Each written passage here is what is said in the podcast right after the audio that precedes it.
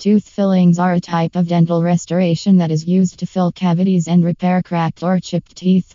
The most common type of filling is made of a material called composite resin, which is a mixture of glass and plastic particles.